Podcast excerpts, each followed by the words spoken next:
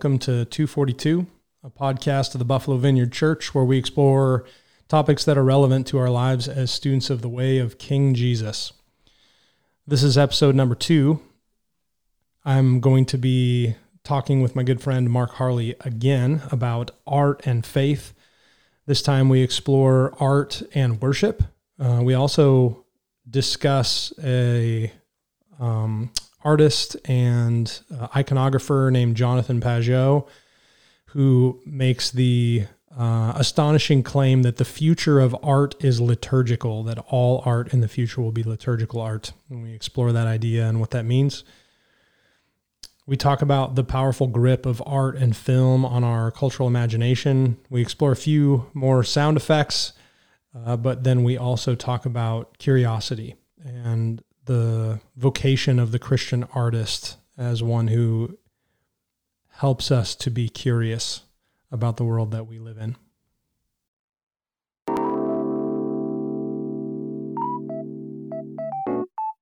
So, um, so we're actually going to be talking about art and faith again, and because um, I, I, I enjoyed our conversation last time, I hope you did too. Mm-hmm. And um, it was a little all over the place. It was all over the place, it but it was it was all over the place. I think in a lot of good directions. But yeah. there's more to talk about, and we actually wanted to start with a clip, and this is by um, just to set this up. So the the pod this is a podcast called The Symbolic World um, by a guy named Jonathan Pageau, who is a uh, French Canadian um, Orthodox Christian who is professionally an iconographer. He carves icons for the um, the Orthodox. Well, I'm, I'm sure his his icons are probably used beyond just the Orthodox Church, but he specific, specifically creates icons within the the Orthodox tradition. Um, but also has a lot to say about symbolism and art um, from a deeply Christian perspective. And so there was a clip that I had shared with Mark earlier, and I don't know if we really we didn't actually ever talk about the clip together. Um, so this so we're gonna listen to it. It's a two minute clip, um, and then we'll talk about it. Uh, anything else you want to say about it before I start the clip? No, I don't think so. All right, here we go. So, for the three of us that are listening, Amanda, are you paying attention? and so I think that in that's one of the reasons why I'm doing what I'm doing, which is I think that we have to liturgical art is the only real future for art and I say that it, it, people will think like, what a crazy thing to say in 2020 to say that liturgical art is the future of art, but it's because it's the template. It's mm-hmm. because even though you don't understand, even though you don't know, all the paintings you've ever looked at are connected to the history of Christian iconography. Mm-hmm. Either reacting to, moving away from, referencing. If even if you don't know, it's all connected to that. Image making even secular image making is connected to the manner in which the, the idea of the precious painting that you put up on your wall is directly connected to the notion of sacred art, even if it is a, a moving away from it or a kind of perversion of that idea. And so to me, the it was important just to go back and to reconnect and to rediscover the sacred language of art, not just for sacred art, but in order to now see the waves, let's say, see the waves go all the way into the secular culture. And I think that that's inevitable. Um, and if we don't do it, it's going to happen anyways. And I've been talking about this in several videos where people are taking popular culture and wanting to make it into sacred art because we have a, such a profound need for it. And so people treat Star Wars as if it's a religion, treat Harry Potter as if it's a religion, you know, uh, and, you know, use let's say someone who get people get obsessed with like manga imagery or all these different or comic book imagery all these different types of images and they become iconic to them. They they they see an image of, of batman very close to how they imagine what a sacred image would be. And so what i what i'd like what i want people to understand is that if we don't recover our sacred art of the west and we don't let's say recover the inner language of it, it's going to manifest itself in all kinds of crazy ways. There you go. So, um, maybe we could start just by remarking on what we heard that seemed noteworthy. Yeah. And then I'd love to hear your take on those things. Yeah. So, yeah, what are some of the things he said that you're like, okay, that matters? We should talk about that. Uh, I'll- I feel like a, a, a couple of things. Um, it was pretty cool to hear him say. I, I don't think I'd ever heard anyone make the claim that liturgical art is the future of art.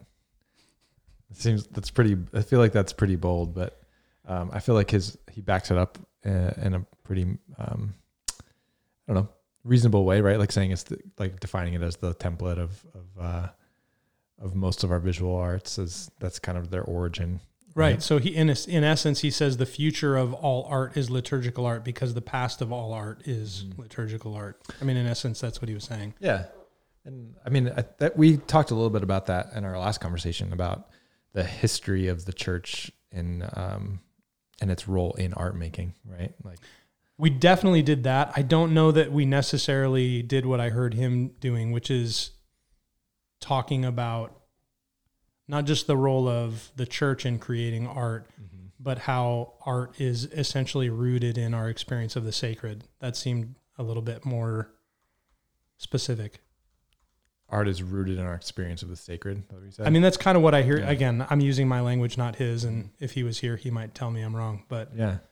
No, I think that's definitely right. Um yeah, I would be curious what there's other there's some other things in there too. Like certainly his definition or his examples he's using in culture like talking about and we talked we touched on this a little bit uh, during our last conversation too of like uh, culture kind of like fracturing off and becoming Mhm. their own like making their own iconic imagery Right. like i think he talks about batman or something like that right like being like these sort of like contemporary versions of like sacred uh whatever sacred images right mhm. um, i think that's certainly true what what what stood out to you what made you because the context to this conversation is that you sent me this podcast in a text and said listen to this two minute clip and let me know what you think what made you what made that stand out from the rest of the, of the conversation you mean the rest of that podcast? yeah Yeah, I mean, I think so. I like Jonathan Pageau, and I didn't want to send you a two-hour Sure. podcast and say, "Listen to this and let's talk about it." And um, which i did i listened to it all which is great. I'm glad you did. But but again, I, that's not fair to do to people. Although I do have friends who do that to me, that's right um, and I have done that to my friends. but yeah, so I and I just listened to that him say that, and he, you know, the clip starts with him essentially saying the future of all art is iconography, and I was like, hmm, my friend Mark has got to have a response Yeah. to that, and then he kept going, and when he finished up with that last part, talking about how the way in which contemporary, um, well, individual Americans or Western people are engaging with art is very much today the way people historically have engaged with icons. Like when he makes that point and then draws some specific parallels to, yeah you know, like both and, and I've heard him talk about Harry Potter and Star Wars and other contexts where he talks about I mean there are actual religions that have been built up around those and it's hard to tell how much the people participating in those religions are doing it with tongue in cheek and how much they're doing it legitimately. But there are actual like religious communities that have grown up around Harry Potter and Star Wars. yeah no kidding So he points at that, but then also in this clip, you know, that that like the idea that the way we see Batman is very much the way, you know, historically Christians would have looked at a picture, uh, you know, like an icon carving of like St. John the Baptist or something like that. And he's like, yeah, that's pretty much what people are doing when they're hanging a poster of Batman on their wall is the same thing that the church was doing in putting a carving of, you know, whatever, Mary Magdalene on the wall. And Yeah. It's the same thing. that's a, and i think that's a really helpful thing to think about you know that's a really helpful sort of like lens at which to view our culture Yeah, and and well, so and I think what interests me about Pageau is he. I think I've said this to you in, in our last conversation. Um, he has given me some tools and language to think about art and faith that have helped me to make sense of some of the feelings I've had or or or thoughts I've had over the years as somebody who is entering into this conversation not as an artist but as a pastor yeah but but care about it right and he's given me some tools to understand. But then you're the person that I'm like, but Mark's the real artist that I know who can. I mean, I know some other real artists too, but you're Yeah. the one that I see several times a week. So I'm like, all right, Mark can help me understand if Pageau is an idiot or if I'm an idiot or whatever. So anyway, I don't know. Yeah, maybe. I don't. And I, I was listening back to our first conversation too, and I I don't think I did an, a good enough job of actually explaining like who I am and why I care about this stuff. Mm. So I would like to take another crack at that too. Go for it. Who And- are you and why do you care about this stuff? like so I, what i said before was that you know i went to art school and all that stuff right but like and um so i am not i don't i definitely am not like a practicing artist right now in in any sort of sense um but i'm definitely a, a very a deeply creative person and um i care a lot about art i have many many friends who are artists i uh for uh, and I, I mentioned this last time too that i for a number of years i was i was a working artist and i was working in the art world in and around new york and um, was very much just like in that world. Um, and so that's sort of like my framework for this. I've since um, basically in my I, I, i'm now working for buffalo vineyard church right? So i've i've certainly um, taken all of and, and like it, it feels like a linear type of experience right like i'm using all of everything that I've learned through that experience to like now be working in this church environment. So the, the this uh, intersection of like art and faith is super interesting to me.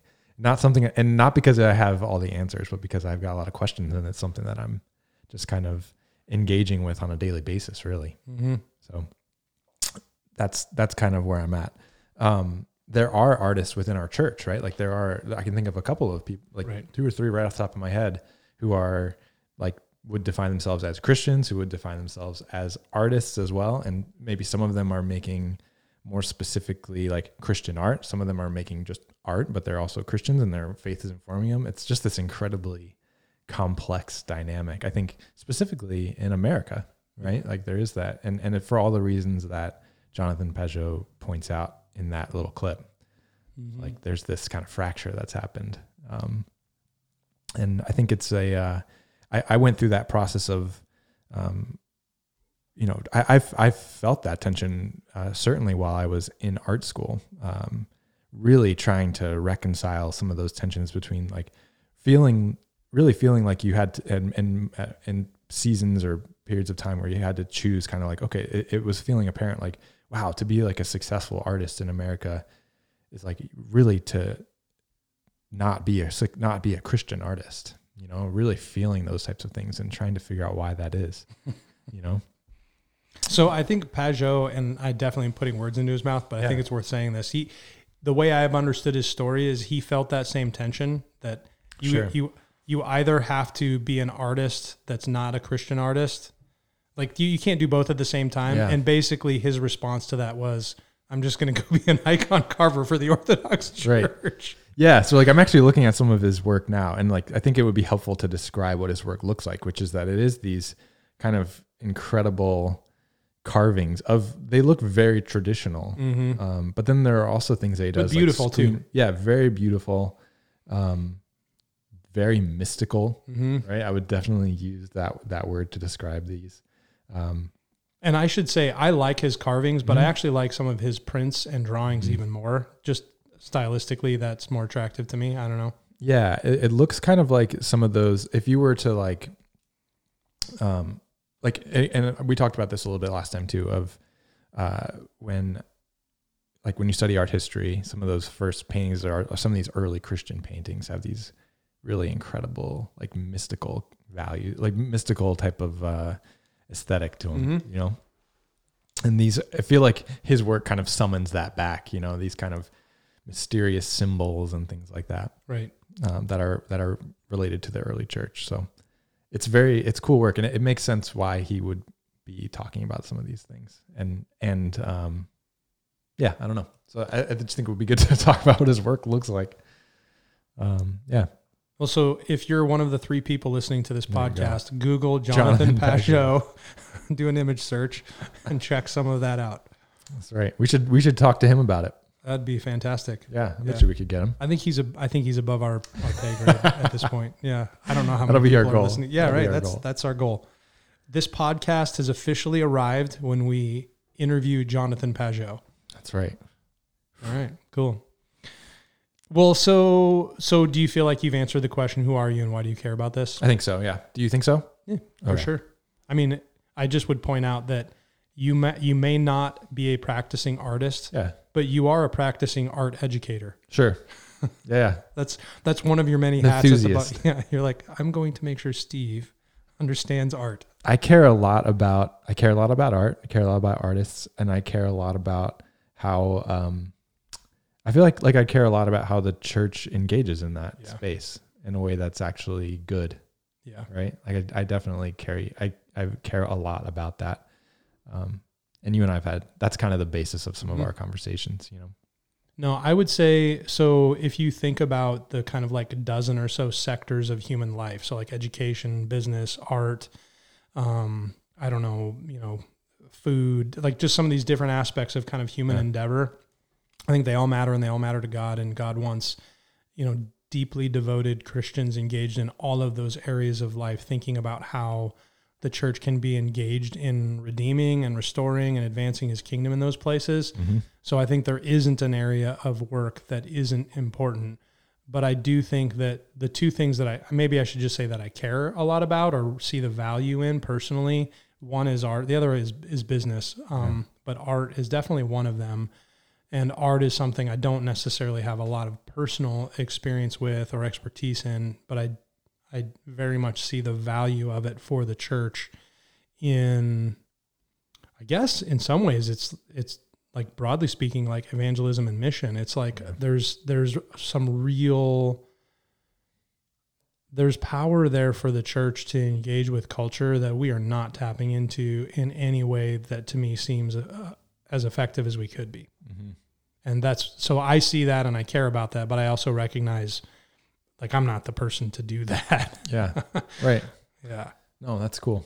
yeah well so this clip Yeah, he says uh, iconography is the future of art because it is the history of art. I would let me clarify. He doesn't say iconography. He says liturgical art is the future of art. You quoted him. I did. I wanted to write that down. So I think because I think iconography is most definitely not the future of art. Fair enough.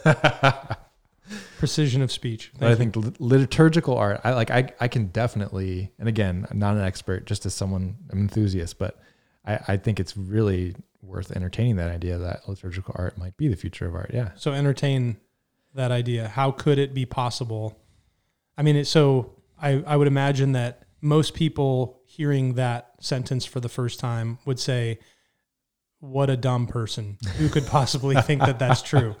But Mark Right. Harley is here to tell you that it's actually worth entertaining. Oh, I think that there's there are a number of contemporary examples of that, and it's not and it's liturgical. Um, and maybe we should define that what liturgical means. Mhm. Um, I mean, I think it's easy to from as as in our context of like a podcast for a church, right? Like we're thinking about oh liturgy, like how a congregation you know engages one another, engages with God, um, and I think that idea, right, of um, well, yeah. So if if you're thinking about what liturgy might look like, like a liturgical um, artwork might look like outside of a church, that is already happening.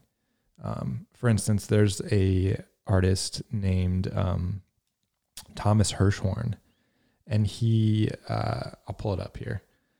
He made a piece called the Gramsci Gramsci Gramsci Gramsci Monument, um, and this is from the this was going on while I was working at the Dia Art Foundation, and it's this basically this um, this monument in the Bronx that everyone came together to basically contribute in building this. It's like this whole infrastructure that took place at these at these housing apartments um, in the Bronx, and liturgical in the sense of everyone like there were hundreds and hundreds of people that helped construct it okay. right and without getting into like all the details about like what's driving this work i would think i would argue that this was a form of liturgical art happening in the sec in a secular space right like that idea of bringing people together connecting them to something that's greater than themselves Mm. and so so i've i've pulled up the artwork here for for steve to look at but all it basically is is these weird kind of uh really what looked like kind of poorly constructed plywood structures. And there's like tarps and things like that everywhere. And it was this whole sort of event that happened for i don't i don't remember exactly how many days it was happening. I should have been more prepared. I just thought about it. Um, it went on for a couple of days or a couple of months um, in the South Bronx, and then it came down. It was just this sort of uh, temporary, what he called a monument, and it really it it's the kind of thing that like if you just walked up to it, you might mistake it for just like a construction site, you know, Or- like a, an or- abandoned construction site. or like a, a homeless um, kind of like tent city. Right. But I mean, we're looking at a New York Times article, like a review about it, right? So like it Mhm. was a definitely like a prominent work of contemporary art that was. Um, I don't even know if Thomas Hirschhorn constructed any of it himself, other than just actually coordinating people to do it. And again, it's that idea of um, bringing people from a community together, right, and having them engage with something, and then ultimately pointing them at something bigger than themselves. So I, I think that I think that kind of proves Jonathan Pageau's argument Mm. that like this is something that is infused, uh, but it is separate from the church, Yeah, right. right? Well, and I and I don't know about this specific piece or not. You would know more than me. I also like definitely when I think about when I if I were to use the phrase liturgical art, mm-hmm. I would not necessarily require that to be something that's used in a Sunday morning service for the church gathered together. Right. But I would think about something that is in some way, shape, or form pointing people towards God or like engaging people with the spirit in some sort of like yeah, I don't know, like some sort of directive, you know what I mean? Like so again, like Yeah. the, like iconography or um, you know a worship song like those are two obvious examples of um, in different ways inviting people to engage in some sort of art form that specifically directs our attention our heart our mind towards god in some way shape or form um, i don't know if this does that necessarily Right. Right. No, it doesn't. I don't know that it does. I mean, I think another example um, of that type of concept concept exi- existing in secular art space Mhm. would be uh, a lot of most of the work I would argue of the artist Sol LeWitt, who um, back in like the I think it was like 1960, 1961, 62, he um, began making these wall drawings. And basically, um, and so I've, I've pulled them up here. They started as these very very simple grid drawings. you showed me this guy before I'm, I think I have, yeah. The Albright. Knox has some of it in his collection. Um, and yeah, so they're, they basically looked like this. It's just like these simple squares with lines going in one direction and then lines going in two and three and four. And eventually it looks like just kind of like a doodle you would make on like a notebook or something. right exactly And so these were, these most of the time were not actually executed by Sol LeWitt. It was like he would, he, he would develop these instructions Mm. and then the museum staff would create them. So like he talked about it as being like what basically creating this um, space where like he, he wanted to challenge the like uh, barrier between like music and visual art. It was like why why can't a piece of visual art exist like a sheet of music does, where you know you the the composer isn't there to like make sure that like every Gotcha. orchestra is performing it. You know, like it he composes a work and it travels and can be performed anywhere. And that a visual art, like a, a work of visual art, could also so it's kind of like created that way. s- somewhere it's a, di- a little more highbrow than paint by numbers but it's kind of yeah, no, but that. I would actually not any more highbrow than paint by Okay, numbers, right. and I don't think he would either. Um, and so like that, I would think is a form of well it's paint art. by numbers but it also includes instructions on how to draw the lines before you fill in right. yeah Yeah, yeah, right, right, right. Like there, there are very, very precise instructions for sure. Um, and so like there's there's a Sol LeWitt at the Albright Knox, um, that looks like this when you're going up the stairwell, and it's actually really easy to miss. You just you could sort of you know presume that it's just part of the stairwell or something like that. it's just Just scribble. It's basically just pencil scribbled until it becomes this kind of like weird gradient. yeah Um, that's It's really just all you're looking at.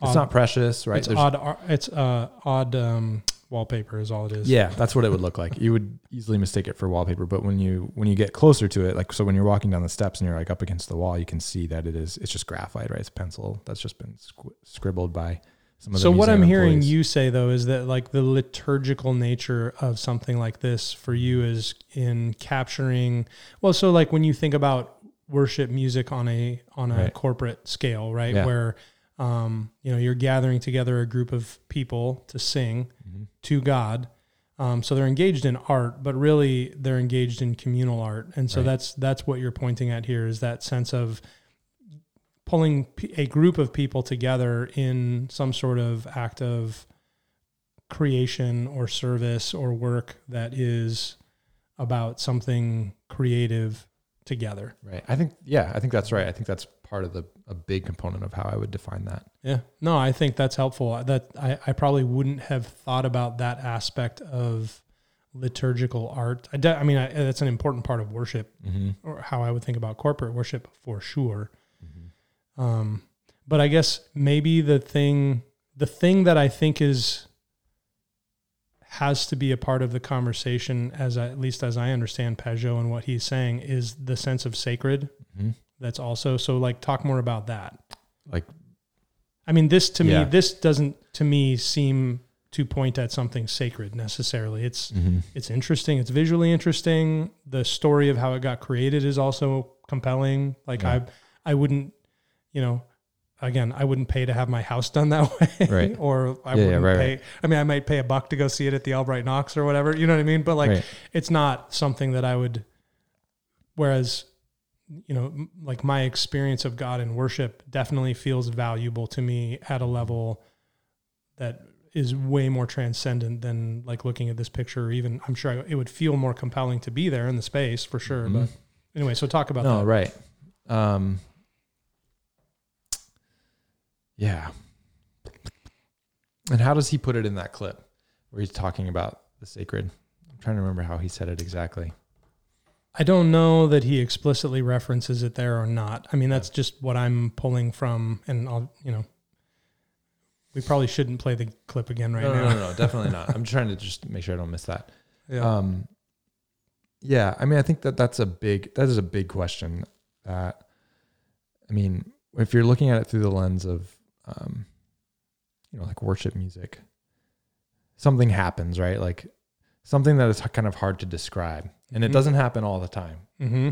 You know, like when whether it's like when it's a song that like you know very well, or that there's like you, it's you know a, a powerful whether it's just a powerful phrase or something to be singing and to be singing in a room with other people it it like unlocks this thing Mhm. right you get goosebumps Mm-hmm. to be like very descriptive Mm-hmm. like, does it give you goosebumps or not And I would add just to, just to clarify that this for like that experience of you know whatever you want to say like I would just describe it as experiencing God's presence in worship yeah is not connected in any meaningful way for me to how how good the musicians are, how good the singers in the congregation are, right how new or old or well crafted the song is, how creative the song is, how boring the song like it's none of that. yeah None of that actually matters right for that experience of God in worship.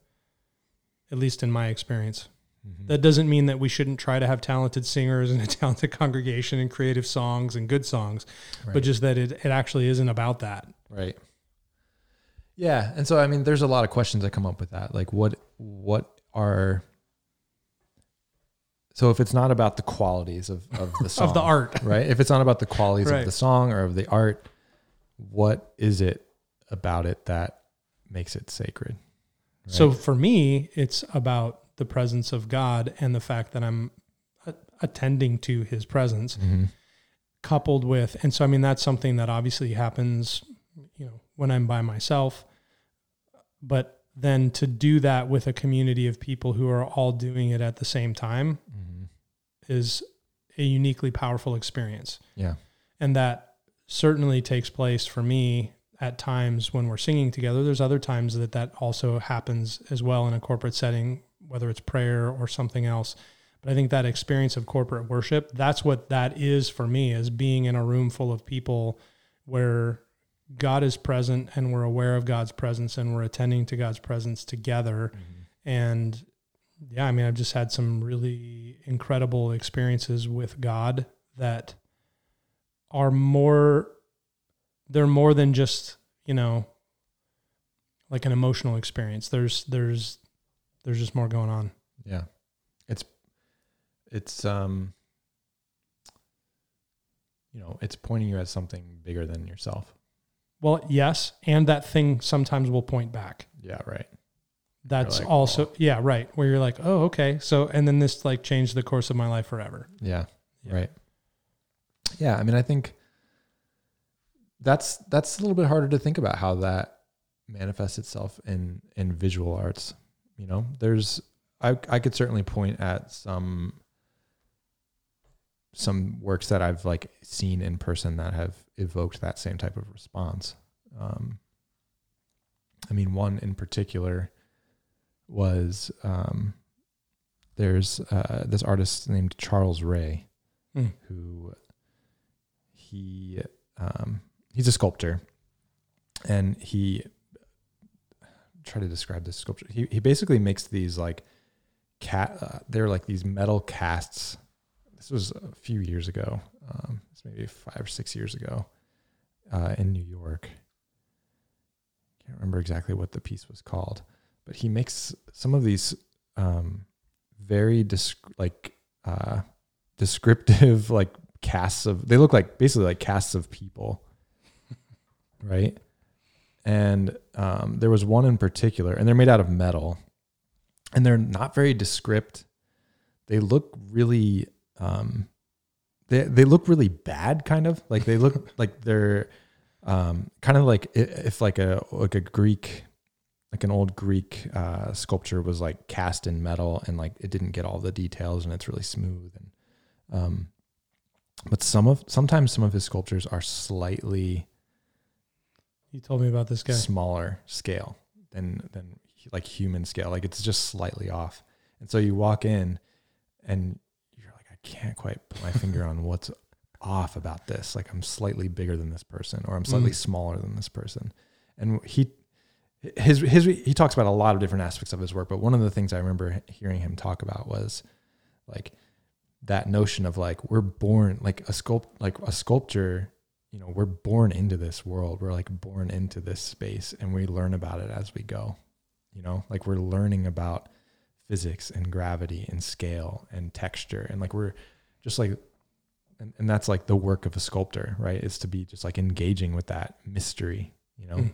and hearing him talk about that and seeing his work definitely invoked that you're just like wow we are these specific beings right like we were created in a very specific way um, and that felt like worship to me in that moment. It gave me goosebumps. You know, like wow, Yeah. we're, we're created at this specific. And I'm, I'm not talking about like individually. I'm talking about like yeah, like as as people. Like God created us to exist in this world in a specific way, and um, and there's you just feel. I felt that tension going back and forth between that. Um, yeah. So that totally reminds me of I'd have to go back and reread it to really draw the application well here. But have you read the Space Trilogy by C.S. Lewis? no, I haven't. Okay. So in the third book, um, called That Hideous Strength, Mhm. uh, there's this guy who's ba- basically so there's like the, the he doesn't call them demons and angels, Sure. um, but there's they're they're like aliens, Yeah. but they're demons and angels. uh, anyway, so there's there's the there's these like alien beings who have like taken over some people who are then trying to like break down this guy's will and resistance to essentially like get him to submit to these like demonic alien powers. Yeah. But they use art Yeah. and they use art that has these like incredibly subtle but like strange kinds of you know uh, dimensions or like in one, uh, one the one specifically there's like this room that's got dots painted on it but the more he pays attention to what's going on with the dots in the art the more it like freaks him out and like kind of makes him like Right. it's like dr- driving him nuts anyway yeah i don't know Well, and so that that's helpful. I I think um, hopefully we're doing the opposite of that Right. exactly.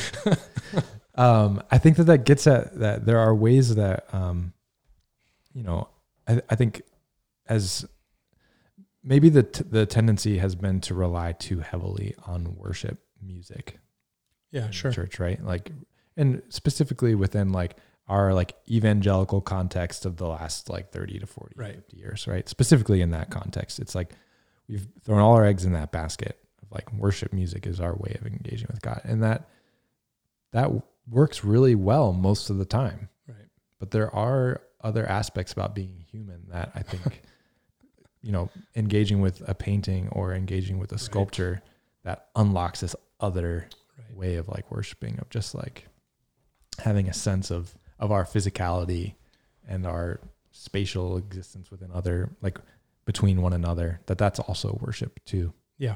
No, hundred percent. I mean, I think what it's more complex Yes.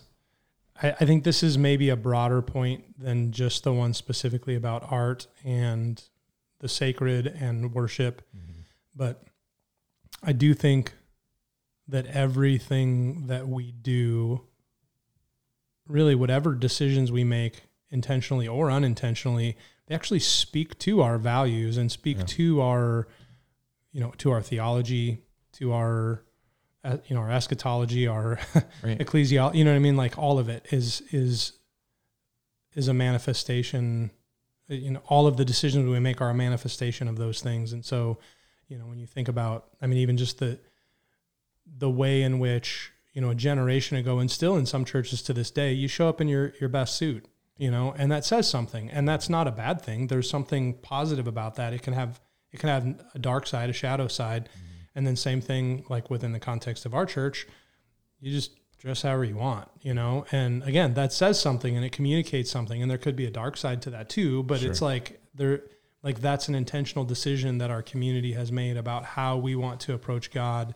in worship that has hopefully intentionally communicative value. It's like an intentional choice about manifesting our values before God. Um, and again, that's broader than just art and Yeah. worship, but it's still like I think kind of the point that you're making. yeah Hmm. i mean i think it brings up questions too of like what like what's god's language Well, yeah, man. So the, I, I've heard this probably said multiple ways by multiple people over the years, but but to that point, what is God's language? That the gospel has not been effectively communicated into a culture until there is a thriving, healthy church community within the context of that culture. yeah And so it's not enough to have somebody share a message in a language or, you know, uh, or even for a single person to to give their lives to Christ from within a specific context or to translate the Bible into a language or like all of that's good, but that's not enough. What's really necessary for God to have communicated his heart to a people is a community of people who are living for him within the context of a specific culture. And so like to answer your question, what is God's language? It's the church, yeah the people of God living out their faith in God. mm-hmm. That's his language. yeah I don't, I don't, I don't, I don't know if I agree with that or not, but I just said it. well I, yeah i mean i think that that's There's something true about it. definitely Yeah. I mean, I, I think a lot, and you and I have talked a little bit about this every now and then, but the, I think a lot when I'm thinking about like the aesthetics, like specifically, if we're talking about lang- like God's language, and like I also think a lot about like, like aesthetics of the, as they relate to God and our Mhm. expression of of Christianity. I think a lot about uh, the tabernacle Yeah. you know like the so like it you can't read through that like second half of or that second part of exodus and like with all this attention to detail around like quality of minerals and wood and different types of things and strict measurements and not think that like oh wow god definitely cares about aesthetics right Well, so you just said that you can't read through that without thinking that, but I actually have read through that without thinking that, which which just displays how little I care about aesthetics. Right. but, And but I just to be to be Yeah. fair, the reason we're having this conversation is because I care so little about aesthetics and I recognize it as a deficiency within myself. Well, I think, and you and I have talked about this too. That that's only part of it, right? Like I think, like there is definitely a temptation to get hung up on that, and that you know the Exodus, the book of Exodus, is this kind of crazy. The first half is like this crazy adventure, probably the best story ever told, mm-hmm. right? Of like harrowing escape, and uh, and then it immediately transitions into like law and architecture. You know, Mm-hmm. it's like wow. That's That's that's a whole gamut. other podcast or know. two. We won't we won't open that can of worms, but I think that that's kind of related to what we're talking about. Right. Like, I mean, that was a form of liturgical art, right? Of like, how is like, how's the temple set up? What does it look like? What do the priests wear? Mm-hmm. Where are the altars placed and why? And all these things. And I think that you know Jonathan Pageau is, I think even like the art contemporary art culture is based off of that ancient infrastructure, Right. you know, and that's important to God. Yep, for sure. well, so maybe we could um he, uh, in in the in the clip he he does point at, you know, Harry Potter, Batman, Star Wars, and he does a lot with that. Like some of his videos um and podcasts that I've listened to are devoted completely to discussing um kind of cultural phenomenon either within the art world or even I guess it would be the art world. He was talking about um what was the Little Nas X, is that the guy with the Satan shoes? I don't know. What Oh, okay. about. Anyway, yeah, right. So, again, Amanda, if you're listening, Google Satan shoes, Oh man. right? Um, which I wouldn't have known anything about except for the internet blew up about it. I'm like, Satan shoes? What are Satan Oh shoes? man. So, so that's not even necessarily. I mean, the guy is a he's a musician who Yeah. did this thing with the Satan shoes, um, and then and then got sued by Oh. Nike. Did you hear about that?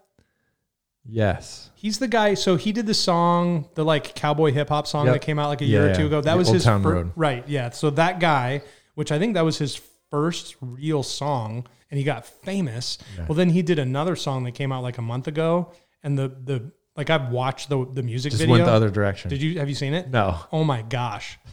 The the so we would not be allowed to show this music video in church for sure. the fact that my kids have seen it, the fact that I've seen it disturbs me. The fact that you my kids have seen it disturbs me. anyway, whatever. That's a sidebar. Anyway, so the point is like Jonathan Pageau, like he did a video kind of thinking about all of that stuff through the lens of symbolism and um you know you know what that says about um about art and about us and about culture.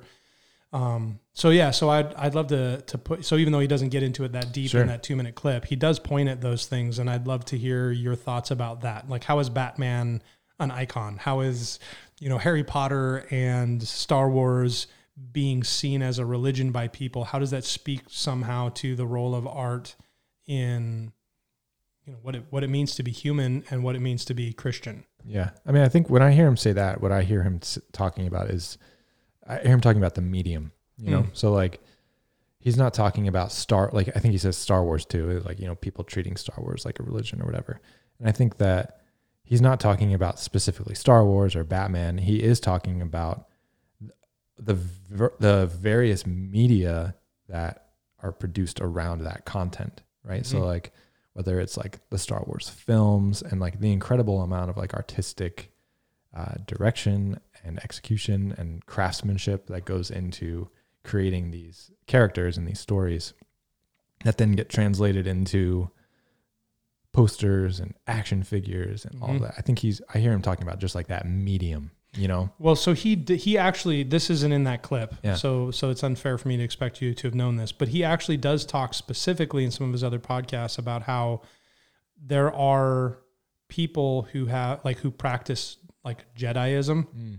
who like Right. actually Yeah, call yeah. themselves like Sure. Jedi's, you know, mm-hmm. and there are people who will gather weekly to read Harry Potter together as an act of devotion using some of the books as scripture mm. And we'll talk about it in those terms Sure. and again it's hard to tell like how much of that is people just having fun and being you know kind of tongue-in-cheek about it and how much Sure. of that is people actually i don't i don't know how Treating it like a yeah, religion. i don't know if you pray to yoda or.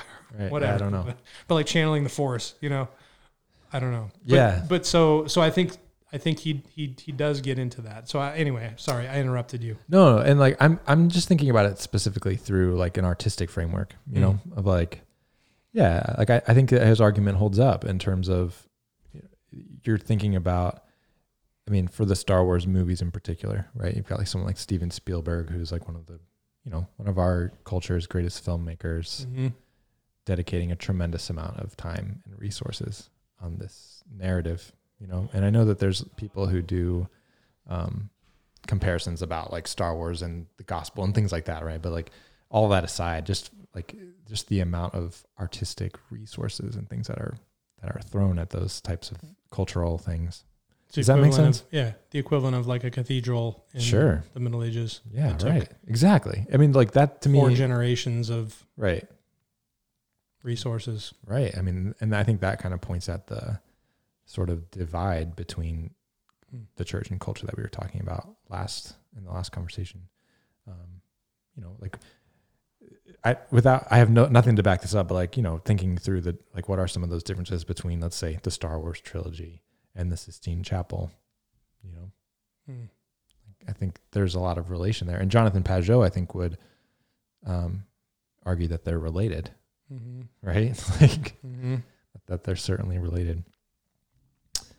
Um, so that's kind of what I think when just listening to him say. That's kind of what I hear him saying.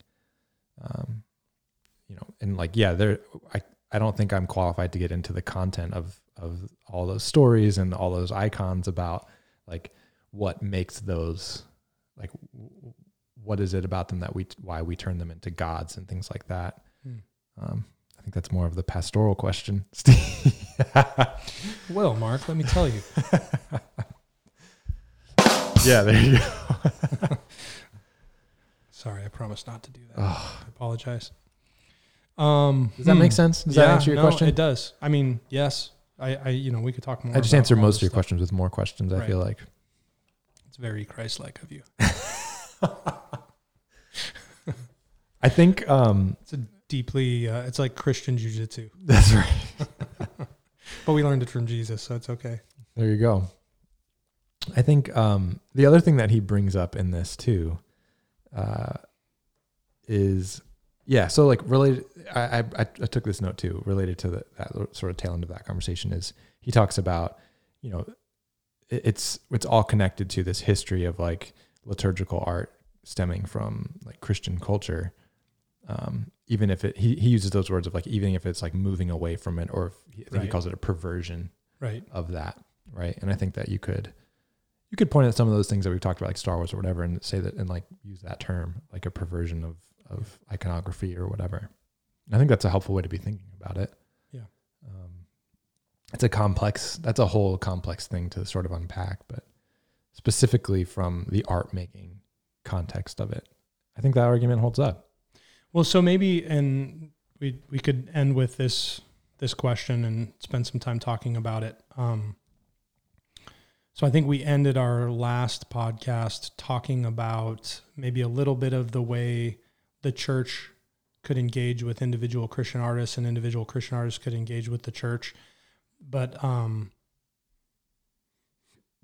I wonder what you would say the role of um, kind of like Christian art, Christian art and Christian artists, and the church as kind of like a backer for you know however we want to define Christian art. But Mhm. like, what is the role of all of that in our world in Yeah. secular space? And you know, I mean, definitely. There probably aren't too many non-Christians buying like a Thomas Kinkade. Right. Yeah, you know what I mean? And there definitely aren't too many non-Christians, you know, buying worship albums Mhm. right? So, um, what what so so it clearly doesn't look like those two things, Yeah.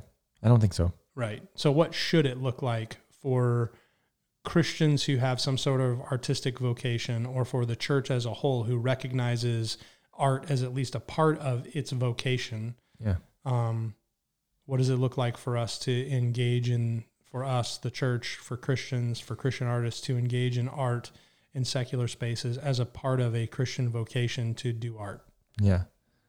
Uh, I think the first answer I'd have for that is something we I touched on a little bit during our last conversation, but the idea of the church being less interested in the art, more interested in the Christian artists, Mm. right? Like less interested in Christian art, more interested in the Christian artist. That to me seems like a pretty important distinction, you know, um, that a, a church community like such as ours, for instance, right, would be investing in and caring for artists in their community and like whatever that looks like right like pastoring them or like help like maybe giving them even resources to, to create Buy- work buying their like that. buying their artwork right Think patronizing god's economy thinking Yeah. about god's economy yeah um i know a few who are a few artists in our church who if they heard Right. that they would probably Shout amen. well, I think that that's part of it. Right. No, You know? totally. Yeah. Like the the like support would include financial support, you know, and that could be things like, um, and maybe even looking to the secular art world as a way of getting creative with ways that of supporting artists. You know, like plenty of uh, organizations have like artists in residence programs, things like that, and there are Christian organizations that do that. Um, but just thinking like that, I don't know. I think that that's a So. I like that. I do want to ask though if you think that applies. So that like if we're thinking about how the church should engage Mm-hmm. in the art world, well, the church should be engaging in its Christian artists Mhm. um, or supporting them. But what like I'm more interested in like the the vocation of doing art. So you know, if you were to think of yourself as a Christian artist, so Yeah. that you're like, yeah, I'm, I'm not going to work for the church anymore. I'm just going to go be a Christian artist because I've got this like rich benefactor who wants me to do it, and I've decided that's really what I should be doing with my life. Yeah. Like, how do you think about what you're doing, and what is your like? What do you what do you yeah what do you what are you trying to accomplish? Maybe maybe that's not how an artist would think about what they're doing, but yeah, Um, no, I, I think that is how an artist would be thinking about it. Um, that's good. That means you aren't quite as strange as I thought you might be. yeah, right. I think, uh, I mean, the, I think it, it, it asks the question about like curiosity. Mm. You know, like I think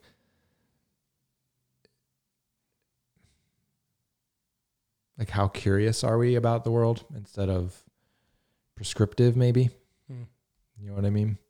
I think that and that's i think kind of really what i'm getting at when i say like being interested in christian artists not christian art but creating you know um cultivating artists who are genuinely curious about the world that they're in right? And and like for us like genuinely curious about our city about our neighborhood about our neighbors Mm-hmm.